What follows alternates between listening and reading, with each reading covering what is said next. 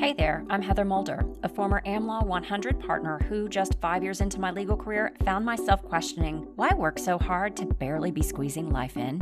So that I wouldn't become yet another attorney burnout statistic, I decided to redefine success on my terms from the inside out, which is what enabled me to build a profitable legal practice while navigating my way through the challenges of two kids and two bed rests, the 2008 financial crisis, and a battle with breast cancer. What I learned is that you can build a successful legal career without sacrificing your health or personal happiness. And I'm on a mission to help you do exactly that. Join me each week for practical, unfiltered advice on how to successfully navigate the challenging legal market and succeed in both law and life. This is the Life and Law Podcast. Well, hello, everybody. Welcome to the Life and Law Podcast. This is your host, Heather Mulder. And today we have a guest that I'm really excited to introduce you to. Uh, we have Susie Hickson. She is a practicing trademark attorney, founder of Hickson Law, PLLC. She's a business consultant. She's a certified life coach. Might have to get into some of that today, Susie. And she is founder and CEO of Legally Blissed. Welcome, Susie. Hey, welcome, Heather. Thank you so much for having me. So, before we get too into the topic of the day, why don't you let people know a little bit more about you? Um, you know, who you are, what you do, maybe even how you got to where you are now. Oh, wow. well, I was born in Colorado. as a wee as a wee girl, I love to ski. Um, I guess you probably want me to get more into the kind of the eh, what's the legal side yeah. yeah so i this is it kind of is somewhat pertinent but i was a biology major in college who uh, was getting ready to graduate who didn't really know what to do next so I did what any biology major would do and, and went to law school, right? Makes complete sense. it was definitely a different way of thinking. Um, I went to law school for probably not the right reason.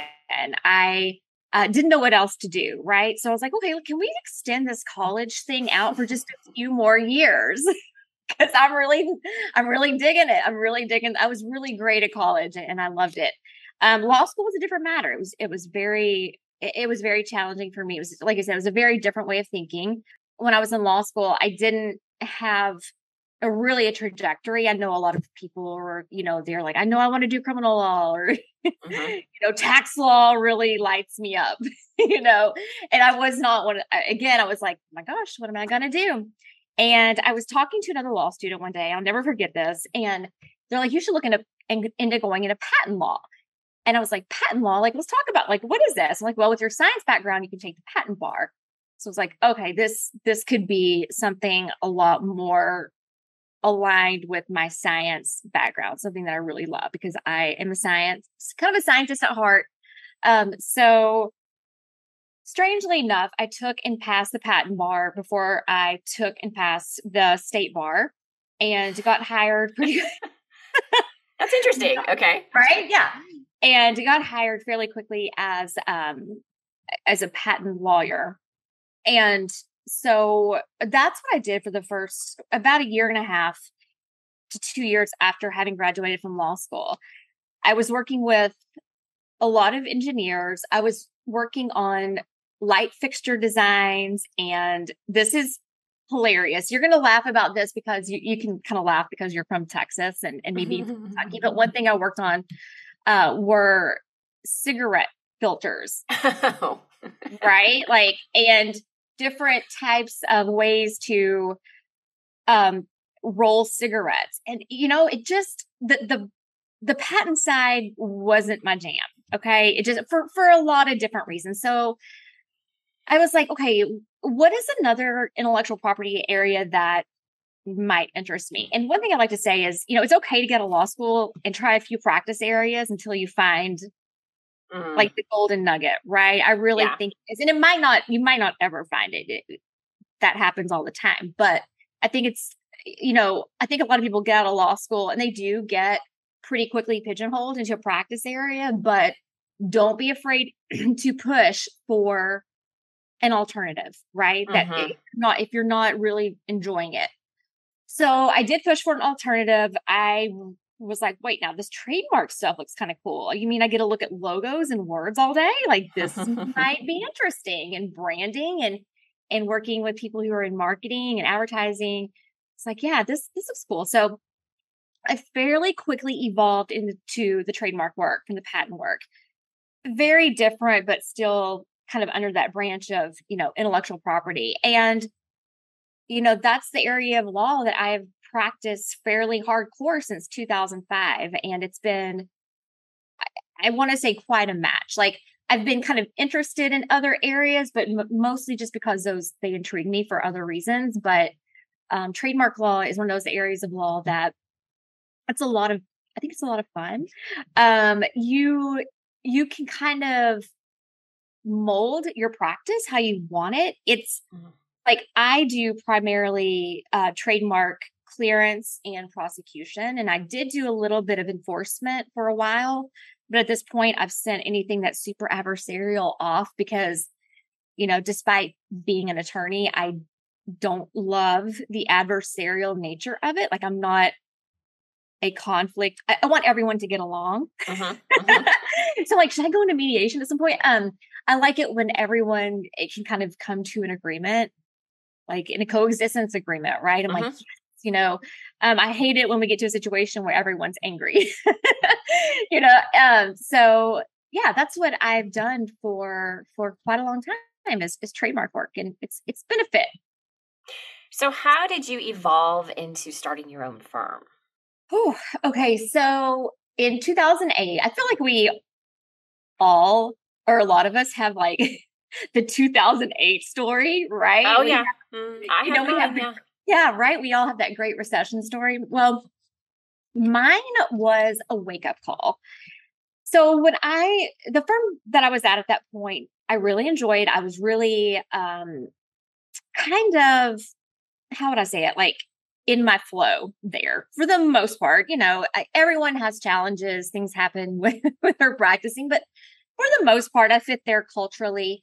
But 2008 happened, and I saw a lot of what I thought were really great lawyers being kind of handed their walking papers, right? And that really freaked me out, to be honest. I, I was like, oh my gosh, like there's really no loyalty. You know, mm. I feel like I kind of grew up in, in an era where, you know, I, I was in a child of the 80s and you know, people would go work at corporations and they would stay there and they would move up. And, you know, there was kind of that reciprocity in terms of loyalty with employer and, and employee, mm-hmm. or so I thought. And then I saw that happening and I was like, wow, I cannot believe some amazing attorney, amazing attorneys are being let go like this. Like this is scary. And at the end of the day, we are really the only ones mm. who are in control of our own destiny. I also remember looking out the window one day. I think I was on like the 35th floor of the, of the building. And it was like five o'clock, and I saw all of these people leaving the their offices in the building I was in. And I was like, gosh, like I do not want to be like a nine to fiver my mm. entire life. Am I going to be able to cut this as a law firm partner? And I was kind of becoming a senior associate at that, or not a mid level associate, right? Like I was pretty close. It's was probably a couple years away from being considered for partnership and that really started weighing on me, right? Do I really want to be a partner? You know, there's not a lot of loyalty here. I'm seeing partners like like, you know, it was right. bizarre. It was a, there were a lot of bizarre things going on. So while I was fortunate enough to keep my position at that point, it did it was a time period where I think it initiated a lot of self-reflection and I think that that's pretty common when major events happen. Yes. right. Like 9 11, I think caused a lot of people to kind of think, like, what's going on? You know, the recession, the Great Recession, people, I think, were, did a lot of self reflecting. Of course, COVID, people did a lot of reflecting about, well, do I like where I am at this point in my career? Is this a fit for me?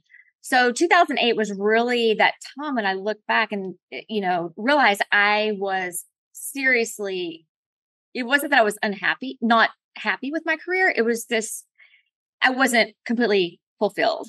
Mm-hmm. I always, I was always intrigued with entrepreneurship. Like I remember just loving the magazine Entrepreneur. My parents had a, a subscription to that and they've been small business owners for as long as I've known them.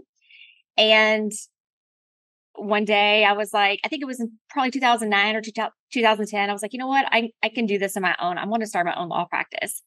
Mm. And, and, of course, at that point, people were like, okay, you're crazy. And I'm like, oh, I can do this all online. Like, I don't need, you know, I can do this from anywhere and all online. And of course, you know, I got a lot of, um, how would I say it? Just, it wasn't so much me second guessing myself. It was other people questioning me that started forcing me to, well, maybe I am crazy to go out on my own. Right. But I, in some ways, I just, I knew that my future was malleable, right? If I wanted to mm-hmm. go back into a big law firm one day, like, oh, I could probably do it, but like, let's try the solo thing for a while. Uh-huh. So, um, you know, and it wasn't easy. It was definitely a struggle. I struggled financially. You know, I went from six figures to no figures for, you know, for a while. And it was, it was fine. But I look back and, it, it, you know, I'm very optimistic about and very bullish on starting your own practice, but I'm coming from the mindset of someone who was not taking care of a family. Mm. Right? Like I had such a a cushion in a lot of ways.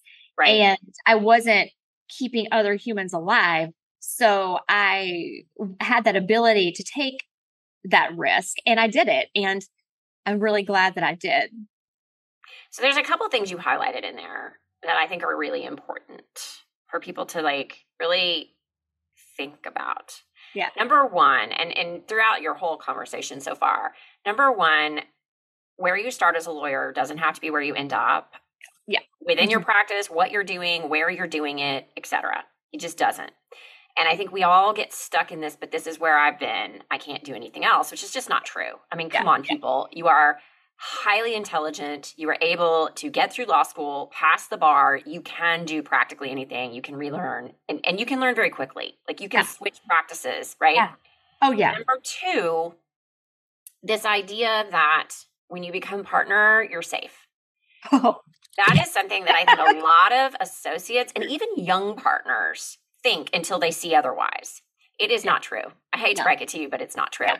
And different firms do it differently. So, like the firm I was at, they didn't just cut partners immediately, but they would they'd stop paying them basically they wouldn't hardly pay them at all until they finally would leave and yeah. if after a couple of years of hardly ever paying them they still hadn't gotten the message they would come have a conversation and said look you got six to eight months you need to leave this isn't the right fit so, like, just because you make partner does not mean you're safe there forever. I hate to break it to you. Not job security at all.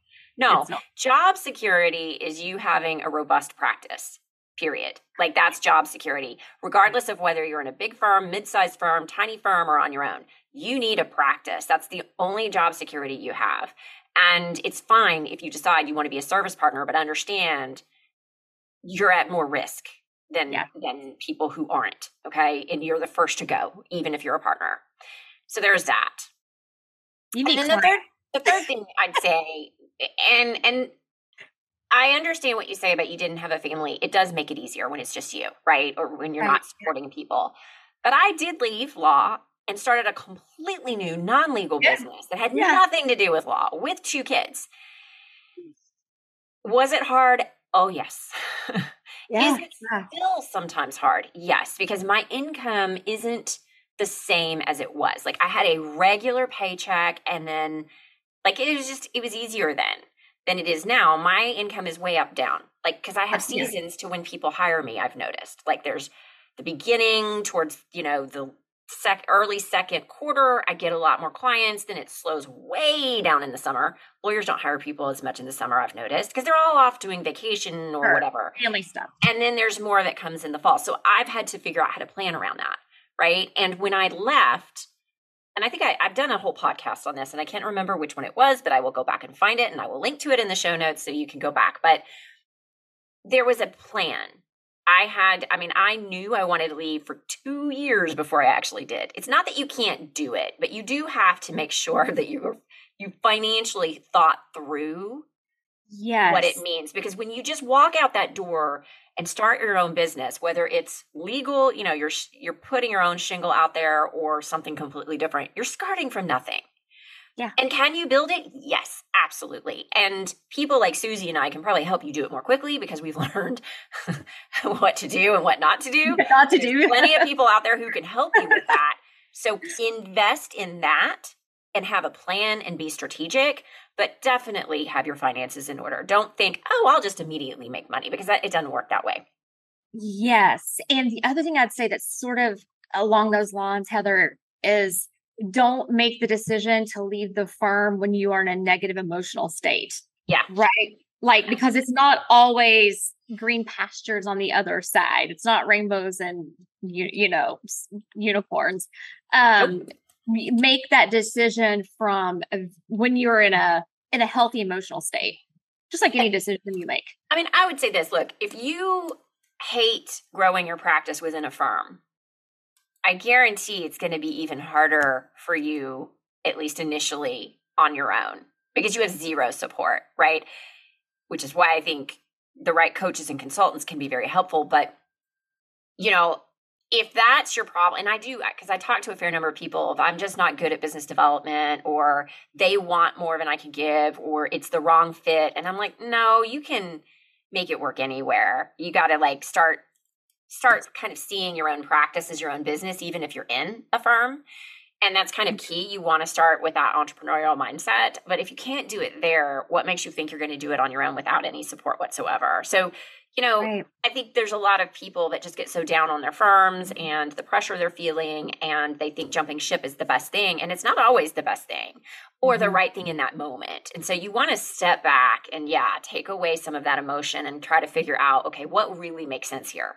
And also mm-hmm. know that you don't, I think people think that if they decide they want a bigger change, they have to make that that one big change immediately. You do not have to take one big leap. Like it took me two years. I knew I was leaving, but I did it in a very strategic, slow, you know, effort, very proactively, very careful.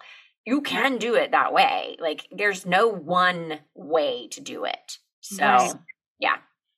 Yeah, I think it's, I, I've seen uh, maybe these cards on Instagram or Twitter where it's like, you think like your practice and your life is going to be like this linear line, right? To reach some mm-hmm. destination.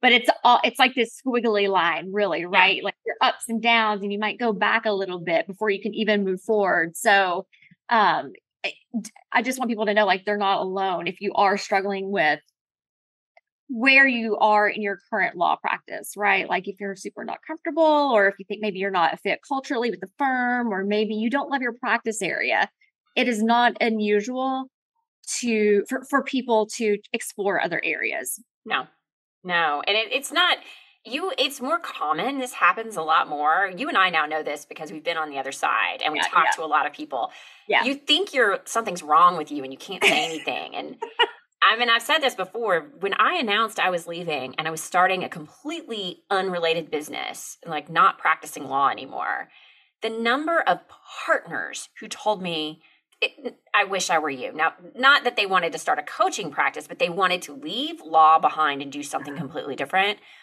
was crazy high. I was shocked uh, by that. Yeah, yeah. You would be surprised. Some very successful people who are sadly still practicing. some of them are not, I will say. Yeah. Some are. So, okay, so you started your own firm and you at some point got a life coaching certification. Do you, you know, what made you want to do coaching and do you actually coach now? Okay, that's that's a really um, fun question. I went through Brooke Castillo's life coaching um, certification in 2020. Work was slow. I in 2020 I decided I felt like I wanted to be a little more leisurely. mm. I was like, you know what? I was like, it, let me just take a period of calm, right? Because I was kind of working on growing my practice. And I got to this point, I guess the end of 2019, I was trying to figure out do I really want to grow Hickson Law? Like, is this what I want to do? Because I've been boutique and small for years.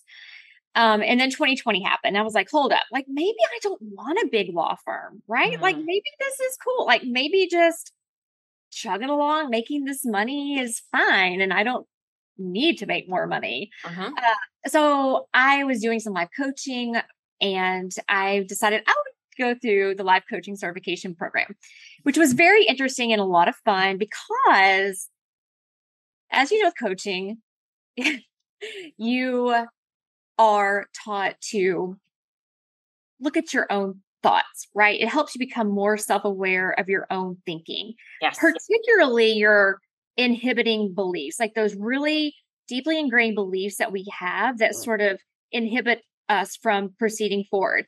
I kind of struggled when I was going through the certification program because I've always been a fixer. Mm. I've always come to the conversation with the with like let's find the answer, right? Like there is a solution.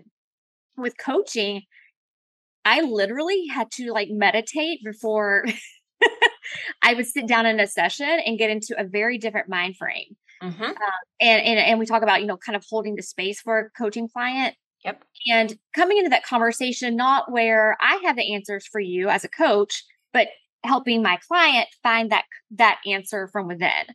Yep. So because at the end of the day, our coaching clients do have the answer. I am fully convinced of that, right? But it was a challenge for me. It, it was very different coming in from a, more of a kind of an analytical uh, thinking.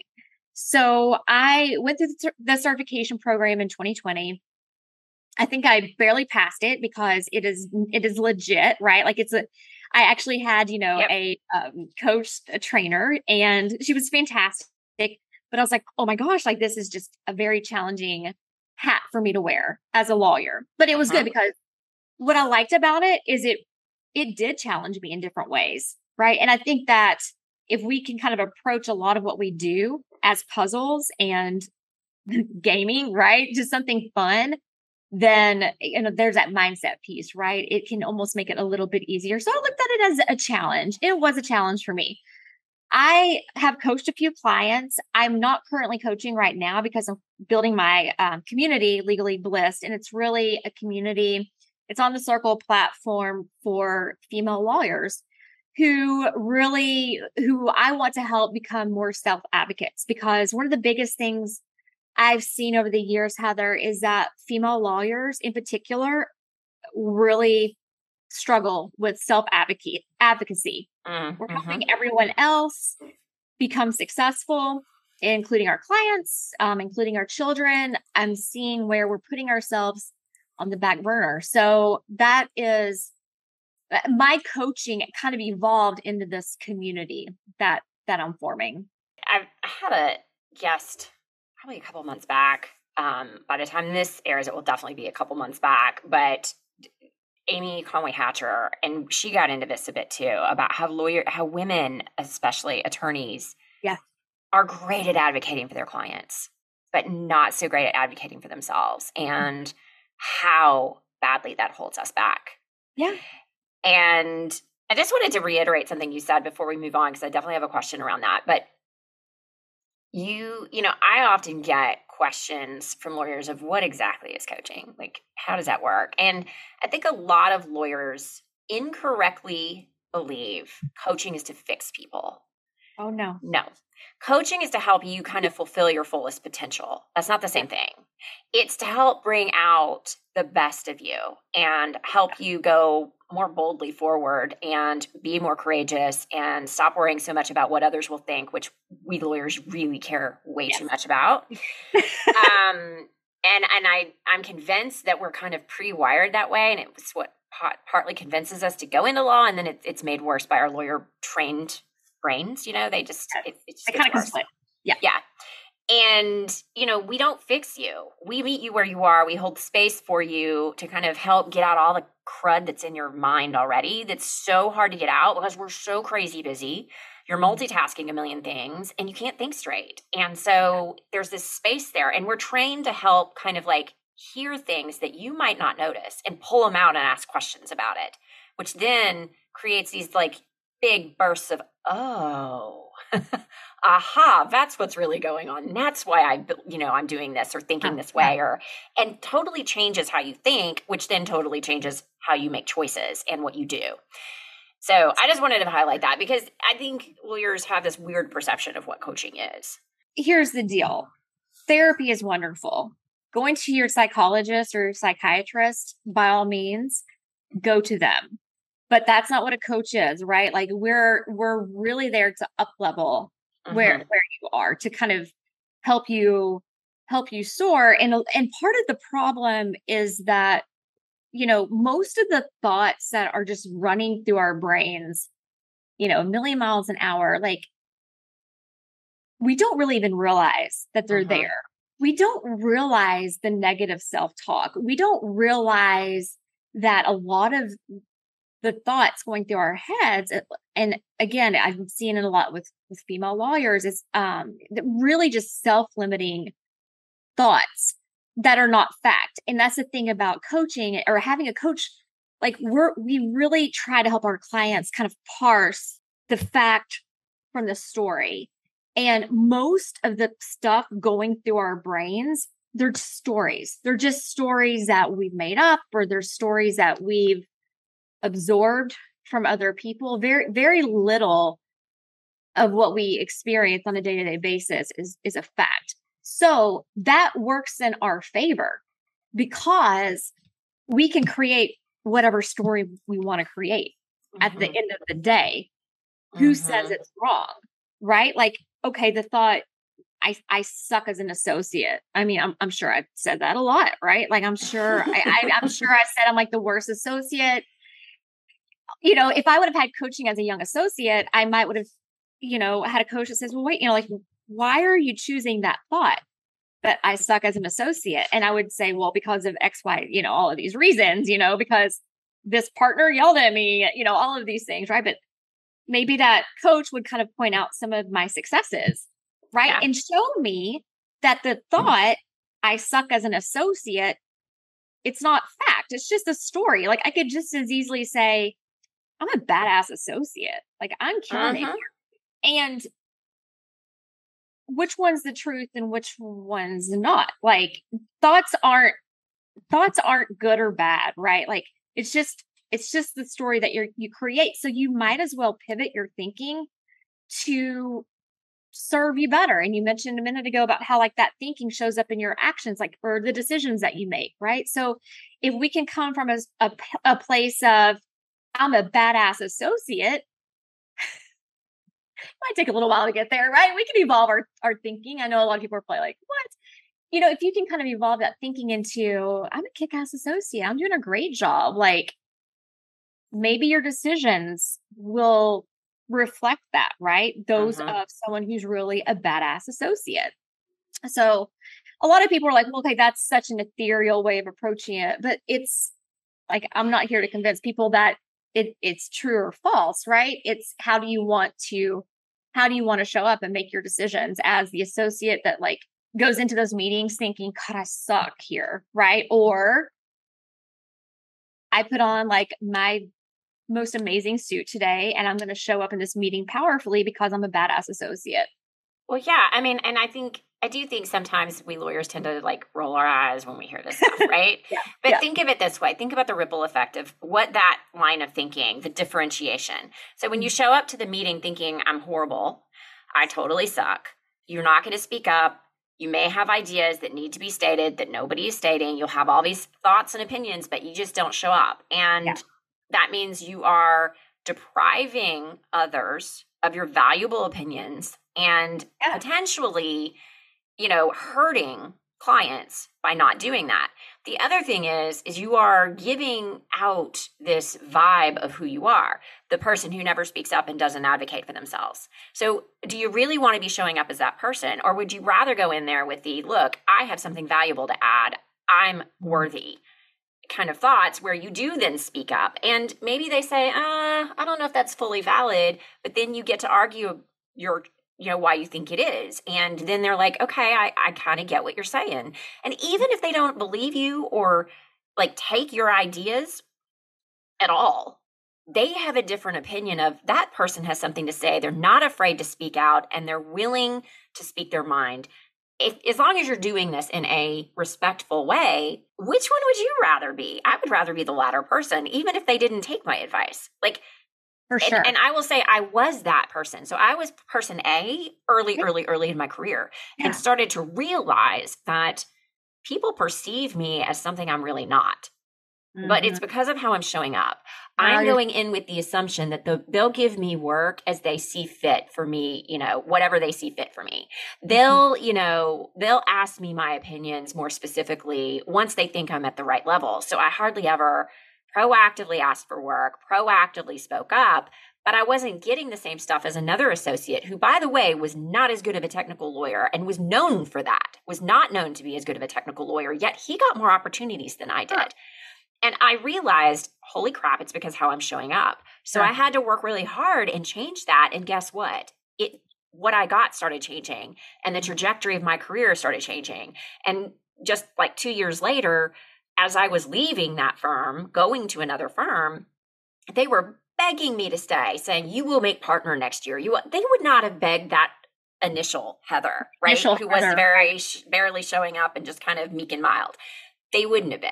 So it makes a huge difference on the trajectory of your career, on you know what you can add to your clients. I mean, you are there to serve them, and then you know how people perceive you. So I think that's a really important point to make. Yeah, and, and kind of along those lines, something that you you mentioned I think is really important as well, Heather, is you don't have to necessarily go from God, I suck as an associate to I'm like the most badass associate ever, right? Maybe the thought is I'm worthy, right? Mm-hmm. I deserve to like I'm worthy to be here. I can I can do this. It doesn't have to be these lofty lofty thoughts, right? Like you can you can evolve to that if it's if it serves you if the results that you're getting um you know it, it depends on the results that you want but you can just simply say i'm worthy and mm-hmm. i think that that can be enough when you go into those meetings right oh, i'm oh, yeah. worthy oh yeah and just also note there's this world of so-called self-affirmations out there that are a load of crap in my mind um, that they try to teach you to just say over and over again that lot the like the one like final place you want to get to but if you're starting at i suck and you say i'm badass your yeah. mind is going to go uh-uh no here's all the reasons why you're not and why you really suck like yeah. your mind is but if you stair step it slowly kind of right. thought it's called a thought ladder yeah. and you just take that next step you know what i have something i can add maybe that's the first step yeah. And then yeah. you believe that enough where you can go to the next and then the next and the next. That's actually the appropriate way to use those yeah. types of things. Yeah. I wanted to, you know, let's, let's back, back there a little bit. yep, yep, yep. So so okay, so obviously inner chatter holds a lot of us back. Oh gosh, what yeah. else do you see holding a lot of specifically women, some men too, but especially women attorneys back um, within their careers and especially I want to hear the things that people may not think that's holding them back, right? That that they might think they're doing something in a way that's helping them, but in fact it is not. It is doing the exact opposite. Not asking for what they want. I think is a huge huge thing that holds female lawyers back. Mm-hmm. Um along those lines, I think we tolerate more than we need to. I think that that is a question that we should ask ourselves regularly right? Even even lawyers who seem to have it all together professionals right? But i think that we need to ask ourselves every now and then what am i tolerating unnecessarily? Mm. because one one thing that that will do is it will help you figure out where you might need to set boundaries in your life. And I wish as a young associate, I knew about boundaries mm. and knew how to appropriately set them. And just as importantly as that, to actually follow through with consequences, right? Like actually enforce them. Um, because I see a lot of, how would you say, like subtle violations of space um, by other lawyers, particularly around female lawyers and that could be what people are saying or even physical boundaries and if i would have sort of known what i was comfortable with as an associate in terms of boundaries i think that that would have it would have helped me show up as a stronger lawyer right i think it would have mm-hmm. garnered more respect from others uh-huh. and i was the first person in my family to go to graduate school and to kind of have a career like this, right? So I didn't have really anyone to talk to when there was bad behavior going on in when, when I was a young associate by male partners. And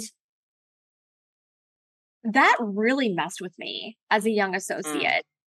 Mm. And I would love for younger women, you know, women coming um, out of law school, starting to, you know, practice law. Like, of course, we, we would love to not see bad behavior, but unfortunately, we cannot control other people. But mm-hmm. what we can do is we can set boundaries. And when people make the decision to violate a boundary, we can follow through with them.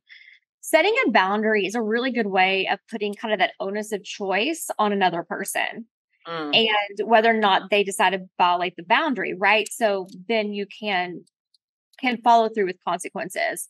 Um, you know, as a young associate, I had lawyers slam books on my desks, yell at me, say in very inappropriate things, which is not unusual.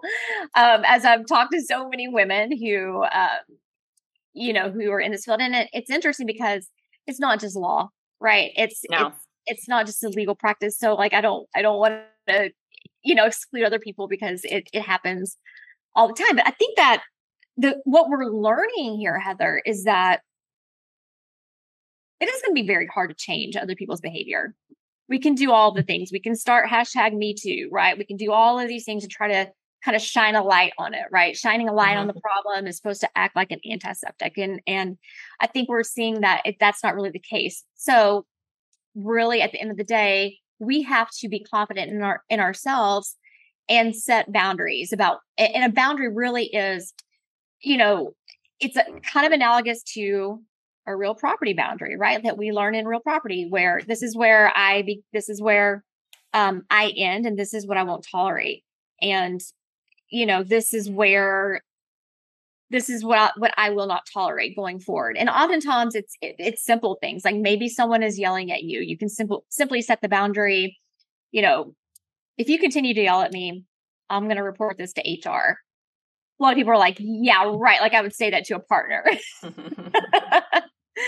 but um, you know, at the end of the day, I think that it's one way to really garner a lot more respect from other lawyers.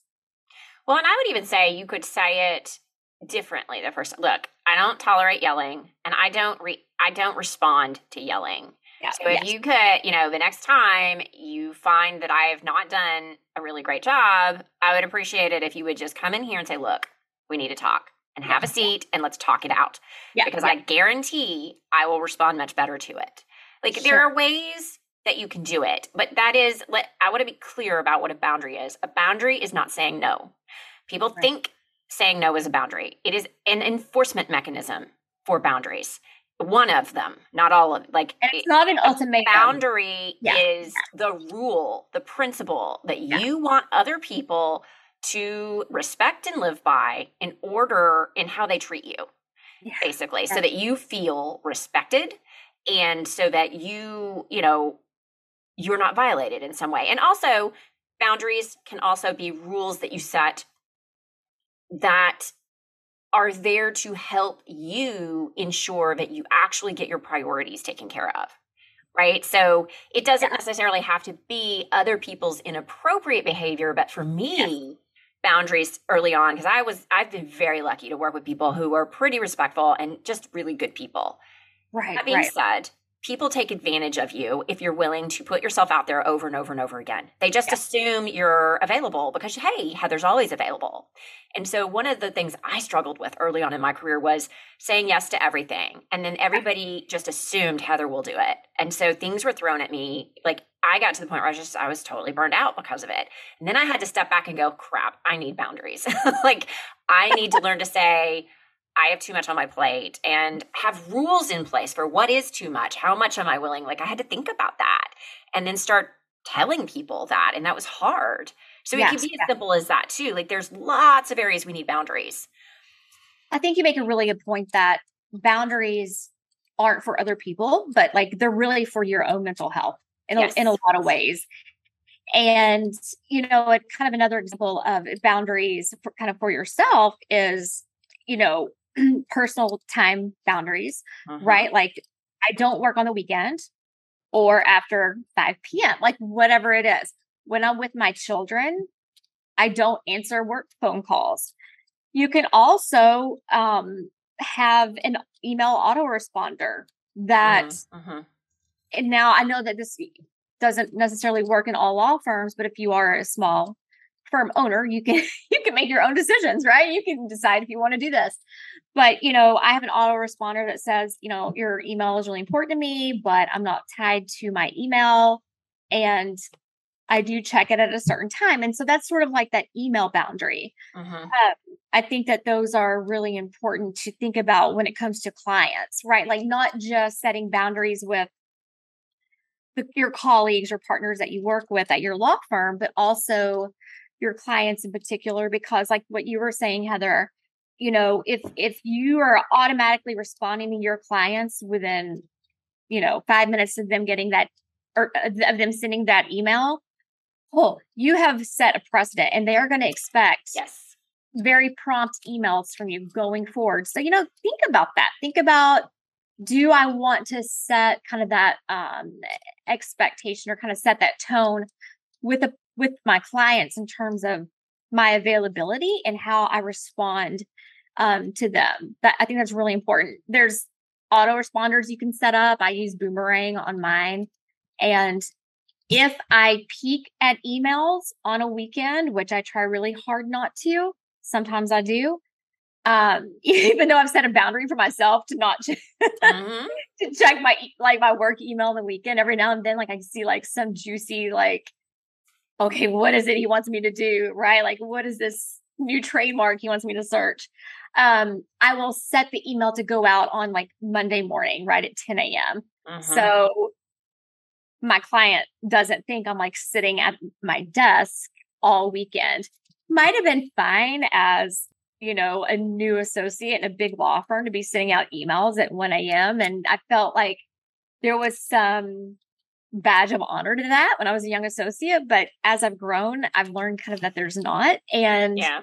you know, there's more of a badge of honor to being very protective of of your t- of your personal time right like in your personal space and that kind of aligns with setting boundaries around that yeah and i just want to make clear to people like look you must set boundaries with clients and the easiest way to do so is to do it up front to tell them you know set expectations when they first hire you about what you will and will not do when you are and are not available and and if you you know, depending on the type of law you practice, you may need to be available at times for emergency purposes, but you need to actually talk through what is an emergency and when do they need to reach out to you. So for my clients, emergencies, they could text or phone call me on my cell, but they needed to be true emergencies. And I did a really good job of making sure they understood what that was because I can count on one hand the number of times it actually happened in 18 years of practice. Like yeah, it just yeah. didn't like i was a finance attorney y'all. Real emergencies didn't all didn't happen much. And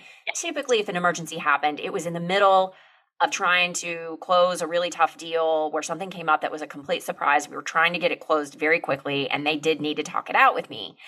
You know something like that. But it, it, they just very rarely happened and You've got to set those boundaries, and it you're absolutely capable. Clients will still hire you with boundaries. Yes, they, will. they will respect you.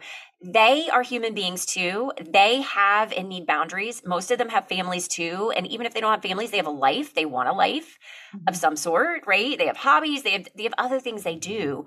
They expect that you can too, and so show up as a real human being and set some boundaries. They will not yeah. fire you for it. Now I don't, it's not the same thing to say, well, I never work. I only work nine to five, or I only, you know, I hear that a lot from people. Well, it's not like Heather, I can leave at five or five thirty every day to go work out. I'm like, well, that's not what I'm suggesting. Like, right.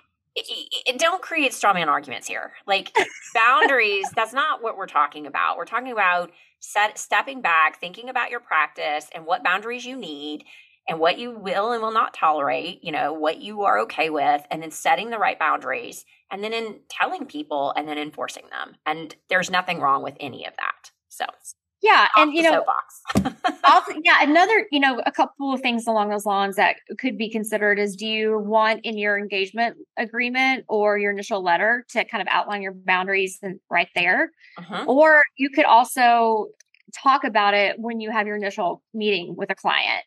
Um, if they balk, then you really need to think about maybe I'm not a fit for this client, right? Like, Mhm.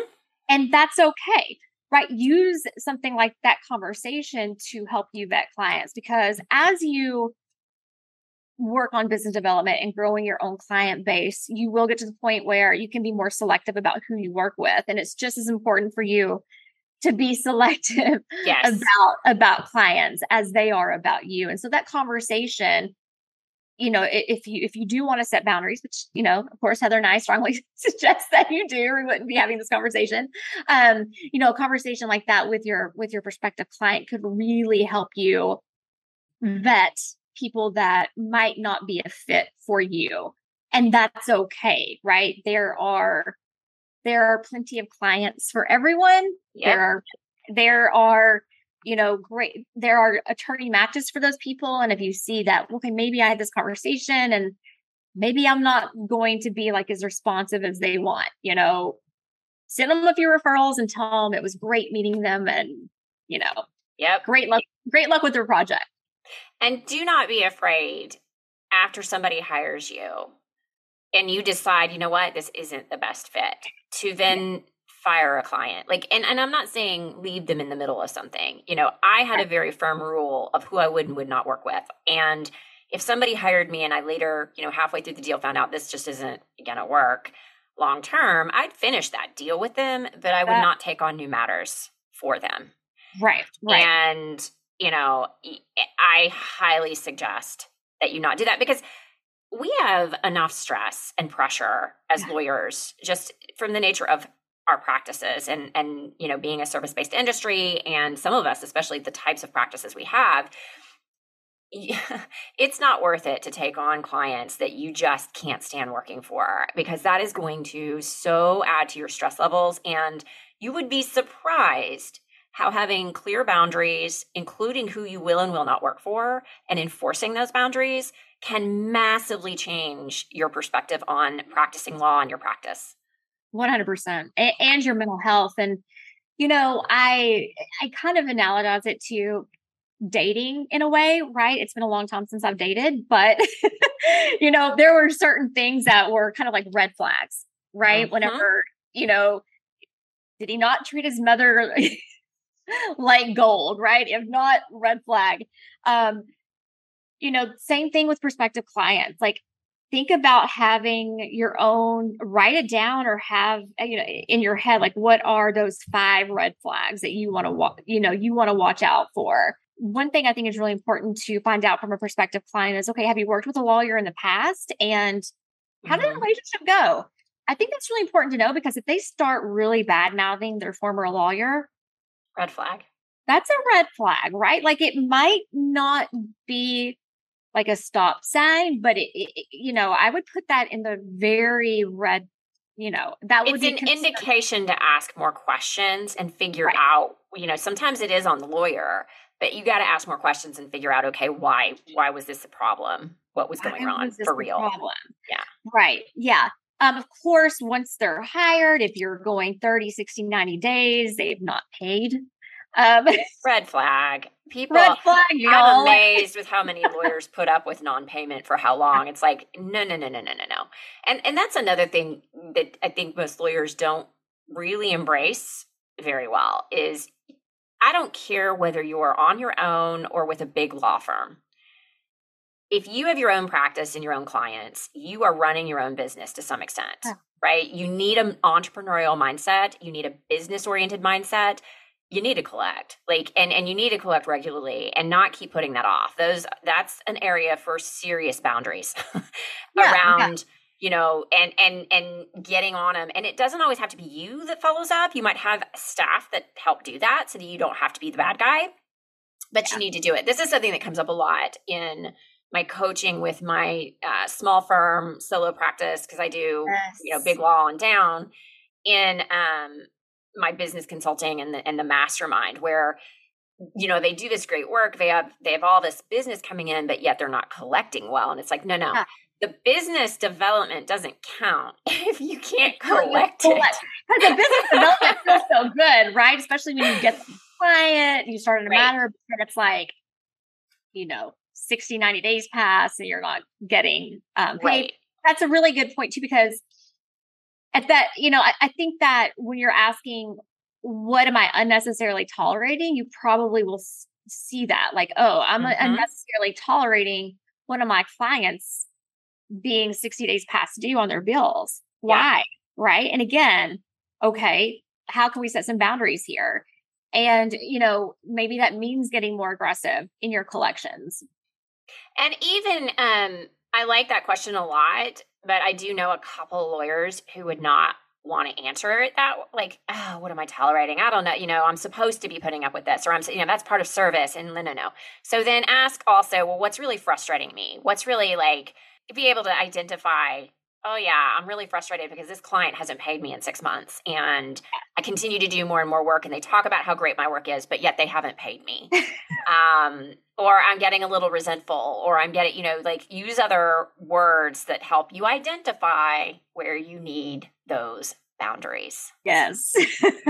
So thank you so much for coming on the podcast today. I think people are going to really enjoy this discussion. We covered so much yeah, well, thank you so much, Heather, for having me and for giving me the opportunity to talk about all things law and a little bit of mental health and setting boundaries. Um, but people can subscribe to Legally Blissed Conversations anywhere you listen to podcasts or find me on Instagram. And it's just at Suzi Hixon, S U Z I H I X O N. And I'm trying to be really transparent in how I'm building out my community. So if you're curious, go follow me there. Awesome. And I will put links to everything in the show notes so people can find you. Are you a shareholder, partner, or of counsel attorney trying to grow your business, but you're frustrated, probably a bit exhausted, and disappointed by your lack of biz dev return of investment? When it comes to growing and running a successful legal practice, there aren't any shortcuts, which, of course, you already knew, right? Here's the problem you're too busy to even enjoy the practice of law, much less devote time to proper business development. And although you want to grow your business and worry about the impact of a looming recession, you're not so keen on sacrificing every waking hour to do it. If this is you, then I want to introduce to you Elevate. It is my leadership and business development mastermind that is now open. I am taking applications for and it is specifically for savvy lawyers ready for more. More clients, more originations, more income, more support, more impact, more recognition, more time, more balance, more of what you enjoy. If this sounds like something you would like, then I invite you to check it out at coursecorrectioncoaching.com forward slash business development mastermind. I will put a link to Elevate in the show notes so that you can check it out and apply now. Applications will only be open for a couple of weeks. So if this is something that you are interested in learning more about, I highly recommend you go there, you check it out, and you apply. Applications don't obligate you to anything, but it gives us a chance to speak, figure out if this really is something that you're interested in and whether you would be a good fit. Get your questions answered, and then at that point, you get to make the decision as to whether you join. All right, that is it for today. We will be talking again next week. Bye for now. Thank you for listening to the Life and Law Podcast. If you enjoyed this week's episode and aren't yet a follower or subscriber, be sure to hit the follow and or subscribe button so that you don't miss an episode. For show notes and free resources to help you succeed in both life and law, including the Life and Law Roadmap, visit lifeandlawpodcast.com.